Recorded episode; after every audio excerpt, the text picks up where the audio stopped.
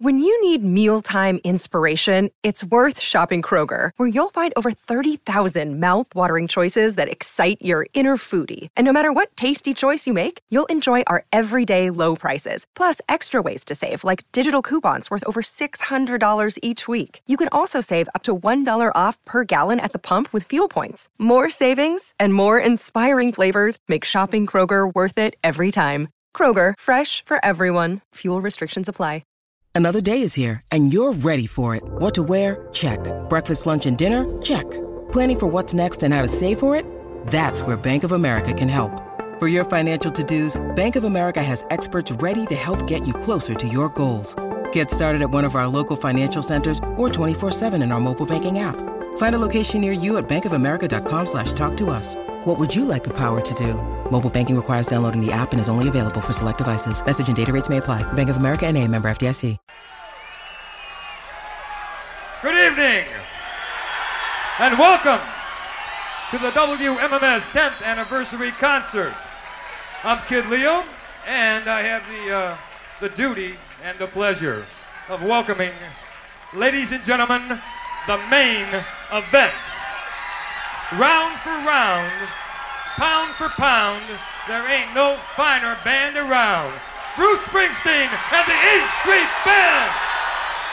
In 1978, Bruce Springsteen's career reached new heights. Following the release of his album Darkness on the Edge of Town, Springsteen embarked on a massive tour that would see the wall between performer and fan come down. Springsteen had connected with his followers in a way no performer before him had, and for multiple nights in 78, that connection reached its peak in Northeast Ohio during a run of shows that still rank among the most celebrated of the boss's career. Told by those who were there and others who wish they were, you're listening to CLE Rocks, and this is the story of how Bruce Springsteen's darkness brought light to his career and made Ohio his second home.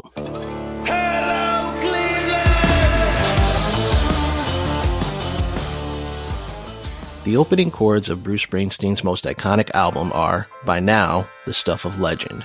Born to Run kicks off with the sublime sounds of Thunder Road. Screen door slams, Mary's dress waves. Like a vision, she dances across the porch as the radio plays. Revisionist history might suggest Springsteen's 1975 album was his breakthrough, the moment he became the boss, America's most relatable and beloved rock and roll icon. The reality is far different. Springsteen's first two albums, Greetings from Asbury Park, New Jersey, and The Wild, The Innocent, and The E Street Shuffle, both released in 1973, hardly made a dent with mainstream audiences. By the time he and his band entered the studio to record Born to Run, Springsteen felt his recording career was on the line, something E Street band member Steven Van Zandt readily admits. Born to Run was sort of a, it could go either way, you know, I mean, because his first two records, you know, didn't do that well, and, uh, you know, and Born to Run could have been the end of the story. So Born to Run kind of kept the thing alive, but it wasn't as big a hit as people think. You know, it, it really wasn't a hit at all. Born to Run did what it needed to. The album was critically acclaimed. Rolling Stone's Greil Marcus wrote, It is the drama that counts. The stories Springsteen is telling are nothing new, though no one has ever told them better or made them matter more.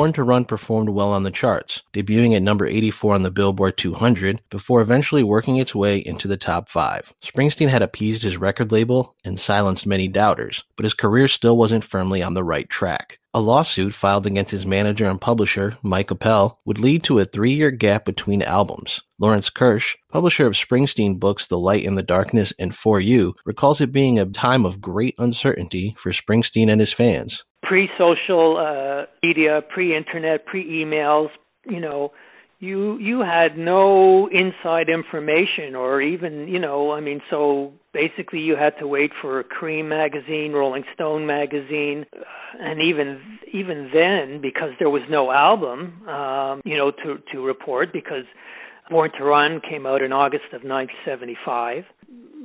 Bruce was prohibited from recording his uh, any of his brand new music for at least two years to 1977. So we were sort of like totally incommunicado, uh, and uh, Bruce was off the map. And back then, it was a long time if an artist didn't release an album for at least uh, a year or two. So we we we didn't know what you know what was going on with Bruce. I mean, like you really didn't know what the status of his career was, what the status of uh, you know any new music was going to be, and really there was no way to find out. When Springsteen finally re-entered the recording studio in 1977, he carried with him the reverberations of an album recorded under massive pressure and the lengthy legal battle that followed. Darkness on the Edge of Town was less optimistic than its predecessor, but more mature and insightful, which Flynn McLean, co-host of the Springsteen themed podcast None But the Brave, says allowed the singer to connect even more with his audience. It's the realities of life. If you can look at Born to Run about a kind of a romantic romanticized version of, you know, we're pulling out of here to win, whereas Darkness is about more of the realities. The darkness, so to speak, of Candy's room about, you know, he knows he's sharing this girl with other people and that, that can't be a good feeling. It's not just him and her against the world. And then certainly Badlands. A lot of it's just pretty much facing the darkness or the harshness of of adult life. From what I can tell, a lot of fans came of age, you know, graduated high school or started college or graduated college in that time span in which you know right around when it came out. So it kind of hit home in, in reality for for some people. Well, everybody's got a secret something that they just can't some folks spend their whole lives trying to keep it. They carry it with them every step that they take. Lawrence Kirsch agrees, pointing out that fans took to Springsteen's transition from the hope and optimism of his first three albums to the realities of being an adult on Darkness. It was really a counterpoint to the elegance of Born to Run. Darkness was uh, an album full of uh, angry, raw uh, energy that he obviously had pent up after a three year hiatus from recording. And this is a, a, a mature Bruce. You know, we're we're now hearing songs um, about the responsibility of being a man, a working man, a provider for one's family. Different from the previous three albums, which were basically beach, boardwalk, girls, cars, you know, all fun songwriting topics. But now we're talking about, you know, facing maturity, uh, facing uh, reality of what it is to be a person with responsibilities. I think that fans really uh, tweaked to this transition, you know, from let's say party times, good times to okay, I'm serious now and I'm, I'm going to be, you know, you know, writing about the social condition, about how, you know, what it is to be a responsible person in in this life. The Darkness tour began on May 23, 1978, in Buffalo, New York. Springsteen and the band traveled across North America and back again, playing halls, theaters, and some arenas, while visiting major cities, smaller markets, and college towns. The first eight shows took place before the release of Darkness on the Edge of Town. Every show after served as a celebration for an album that held its own on the top five on the charts. It stands as perhaps Springsteen's greatest tour and one Van Zandt remembers as a huge benchmark for the band.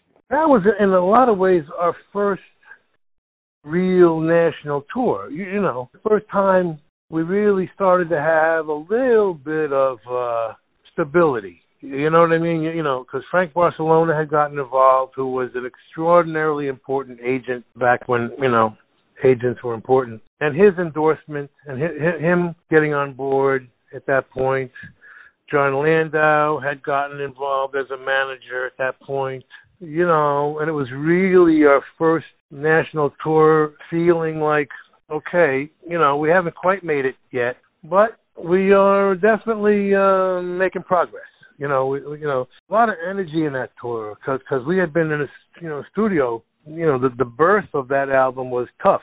Um, that took years, and and and even the Born to Run album had been a, a very difficult album to make. And so we had been in the studio for a couple of years, so we came out really with a lot of energy, you know. So that that really was in, in many ways our really first significant tour, and that's when we I think really started to blow minds because we got around the country and. uh and people were coming and seeing that energy that we were communicating and it really started to build an audience that stayed with us to this day. The Darkness Tour may perhaps be Springsteen and the E Street Band's most legendary run, and it is without question one of his band's most remembered primarily due to a series of shows that were broadcast live on radio stations. The tour featured several iconic live recordings, including one on July 7th at the Roxy in Hollywood and September 30th at the Capitol Theater in Passaic, New Jersey. But most Springsteen historians agree the Darkness Tour's peak moment came on August 9th at Cleveland's Agora Ballroom, a performance that remains the most coveted live recording of the boss's career. Those basically became the five de facto live album of, of his career because they were they were spread so far, so wide in, in recorded format so that people people knew what he was what he was doing on stage and, and they could tell he was you know, really reaching deep for it and he was really connecting with a lot of people. That tour established him as a cult artist certainly you know basically ohio ohio to boston and down to dc that whole area he was able to to, to sell arenas in 78 the concert, sandwiched between a show at Wing Stadium in Kalamazoo and a performance at the War Memorial in Rochester, New York, served as the 10th anniversary celebration for Cleveland's influential rock and roll station, WMMS. The station, and its top DJ, Kid Leo specifically, had proven pivotal in helping spread Springsteen's music early on in his career. The, the importance of, of, of, DJs in those days and, and, and freeform radio, it was all about that. DJs played whatever they wanted to and, you know, Kid Leo was only one of uh, half a dozen. I mean, literally, six guys in the country kept Bruce Springsteen's uh, music alive. And Kid Leo was one of them. And not only w- was he one of them, Kid Leo was number one in the market when even the other big rock stations, you know, would be number two, number three, number four, you know, maybe the sports station or the top 40 station would be, you know, number one. But even the other big rock stations were very rarely number one in their market. And Kid Leo was. He was the king of Cleveland and and and he not only played you know Bruce every every I think every Friday to start the weekend at the end of his shift he played Born to Run you know and he did that for for for like a year so Kid Leo was an enormous enormous reason why we were so popular in Cleveland. Kid Leo would open the show with a classic introduction of Springsteen, who then broke into a cover of Summertime Blues. Cleveland, how you doing? Are you ready to shake them summertime blues?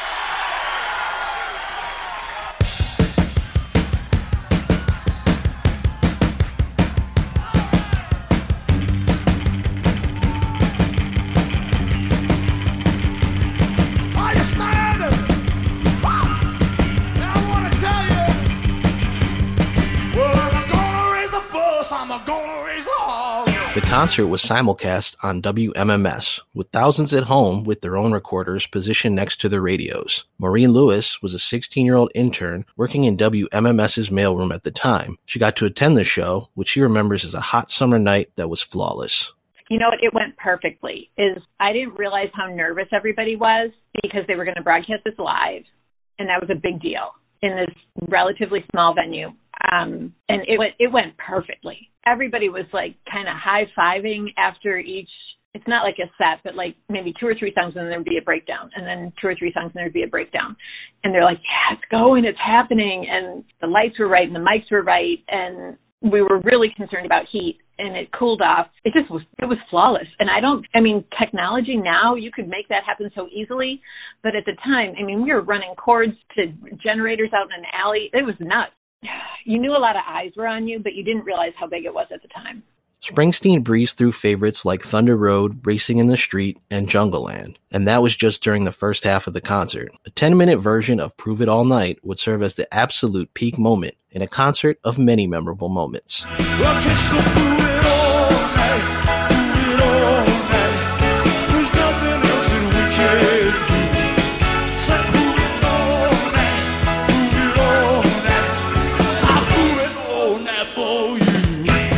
The Agora concert's legacy has only grown through the decades. Even Springsteen, never a fan of bootlegs, would wind up officially releasing the concert as a live album through the Bruce Springsteen archives in 2014. I did not know until decades later that that was the most bootlegged concert.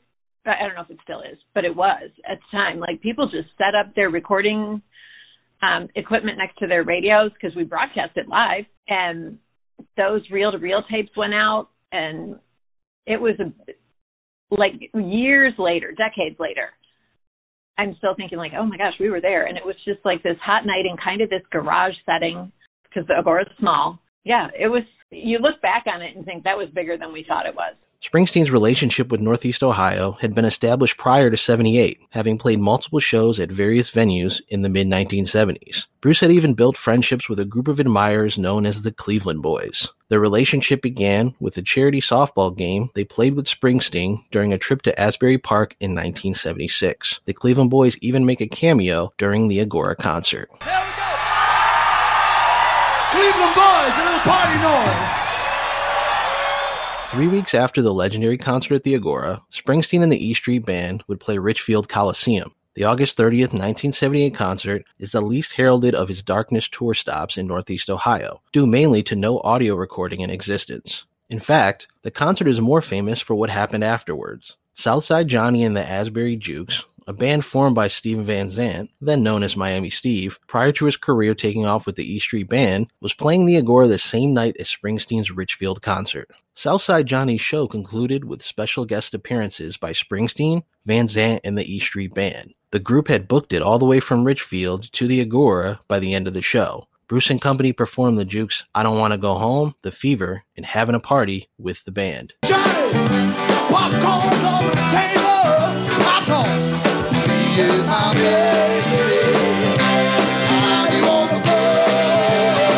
It would become an iconic moment from the Darkness tour run itself, but it wasn't the last time Springsteen would touch down in Northeast Ohio in 1978. The Darkness tour would conclude after 115 shows with a two night stand at Richfield Coliseum on December 30th, 1978 and January 1st, 1979. Kirsch, a Canadian resident at the time, attended both shows, which he said were a celebration of the career changing showcase Springsteen had been on for the better part of eight months. for all those fans uh, that had you know seen different shows from Los Angeles, you know, to the Madison Square Garden, all those fans ne- knew that they were going to congregate in Cleveland to cap off an incredible year because the energy that you got from it, it, w- it really was like a drug. I mean, you, he came out, he did three hours, three hours plus. It was a it was a physical uh, workout. And for those fans who had seen any of the shows and, and knew that this was going to be, you know, the conclusion to to to one of the best tours they had ever seen, they just basically wanted to rub shoulders with everybody else under the same roof and just be there to see what Bruce was going to do for us. And you know, he didn't disappoint. Kirsch recalls Springsteen and the band wearing a bit of exhaustion from playing more than 100 concerts, but the celebration never waned, save for the first night's most infamous moment when a fan threw a firecracker on stage, hitting Springsteen in the side of the face. all of a sudden uh you hear uh, some bangs and Miami Steve freaked out and immediately uh, ran over to Bruce started talking to him unless maybe you were in the first or second row you had no idea what was going on but you did notice that uh they, a few people were gathering around Bruce and starting to attend to him and he immediately left the stage uh, when he came back to the stage, he had a band aid. This this firecracker that basically was thrown at the stage. I I really don't think that it was there was any malintent in it, but it was just someone who just got too caught up in the um, New Year's reverie and started throwing firecrackers. Um, and one of them bounced off his face, actually created a cut uh, just below his eye. Miami Steve, I mean, he was flipping out. He um, uh, took took the mic and uh, in uh, no no uncertain words uh basically told the person that uh stop being an idiot and if um you know they wanted to continue to do such a thing the, you know they can be shown the door where you can throw you know um throw as many firecrackers as they like and then Bruce reiterated that as well and under the circumstances uh I thought Bruce may have n- never come back to the stage and to be honest I would suggest that 99.9 other per percent of other performers, if that had happened to them, that would have been the end of the show. But Bruce, he came out. He was not going to miss, you know, the reverie of N- New Year's, um, uh, celebrating with, you know, the rest of the band and and his fans. Da, da, da.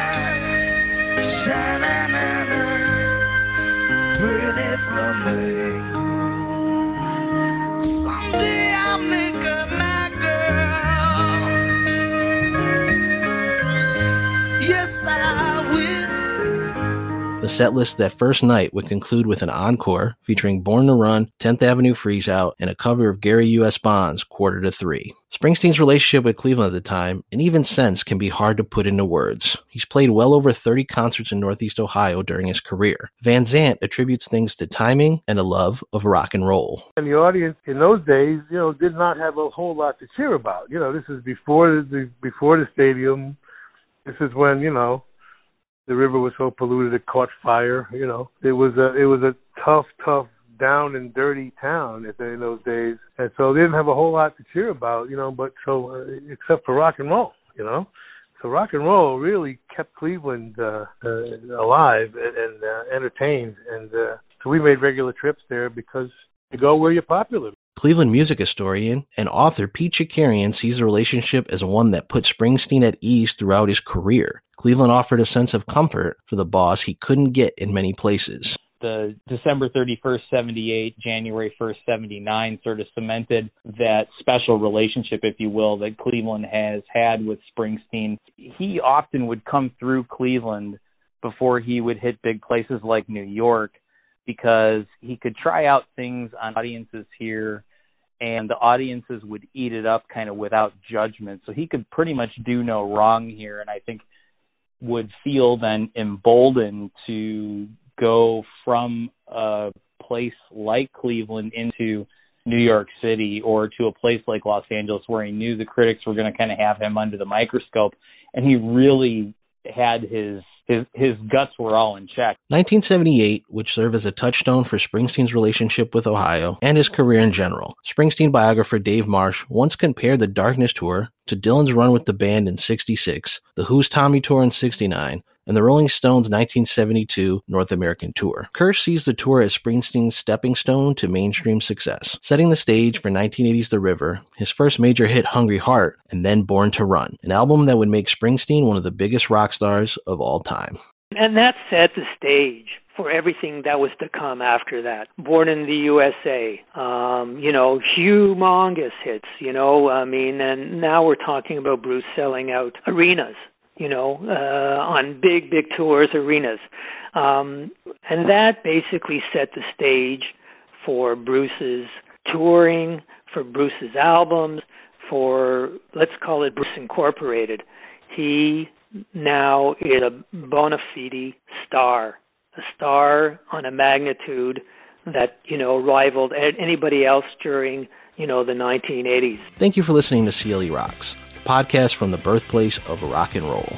I'd like to thank everyone who participated in the episode, which was made possible via Squadcast. For more episodes, check out CLE Rocks page on Acast, Apple Podcasts, Spotify, and other platforms. I'm your host Troy L. Smith. Until next time.